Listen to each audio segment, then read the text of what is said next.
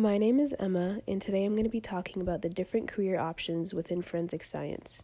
Forensic science is a large field as it can span from working on a crime scene, working in a laboratory, or testifying in court.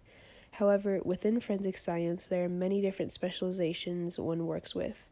For example, some of the different specializations include ballistics and firearms, arson and explosives, fingerprints, trace evidence, accident reconstruction, and blood pattern analysis. Someone working in ballistics and firearms, for example, would focus on ammunition, how to match the weapon used in the crime, etc. Arson and explosives would deal with identifying different explosives, flashpoints, burn patterns, and more. Fingerprints, a very popular field of forensics, works with matching possible suspects with the fingerprints gathered from a crime scene. This branch of forensic science is the oldest and most common way to identify a possible suspect. Investigators working in trace evidence would focus on things such as skin cells, hair, strands from a sweater, etc., that might be left at a crime scene that would help identify a suspect.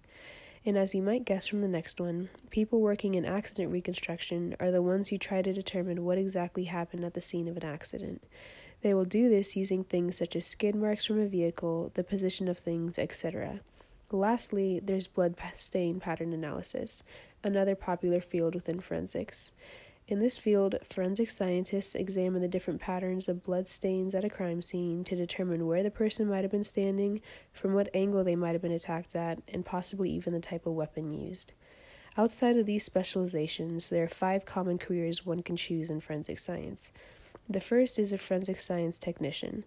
These people usually work in one of two areas, either on the crime scene or in the laboratory. This is where they would perform different assessments of the evidence from the crime scene. Both of these jobs require the person performing it to have a close attention to detail, an ability to follow proper protocol to preserve the evidence, and write reports on what was found. This is where people working as a forensic technician would focus their work to one of the specializations I talked about previously. Next is a medical examiner, also known as a coroner.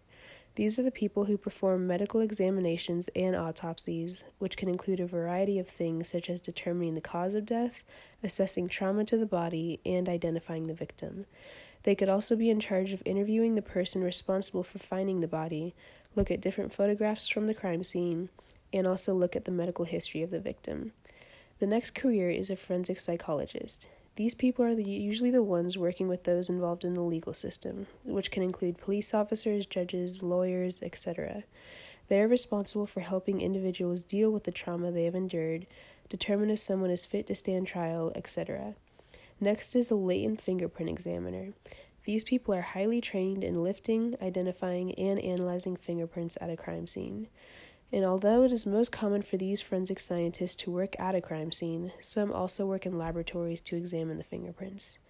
And the last main career option within forensic science is a criminal investigator.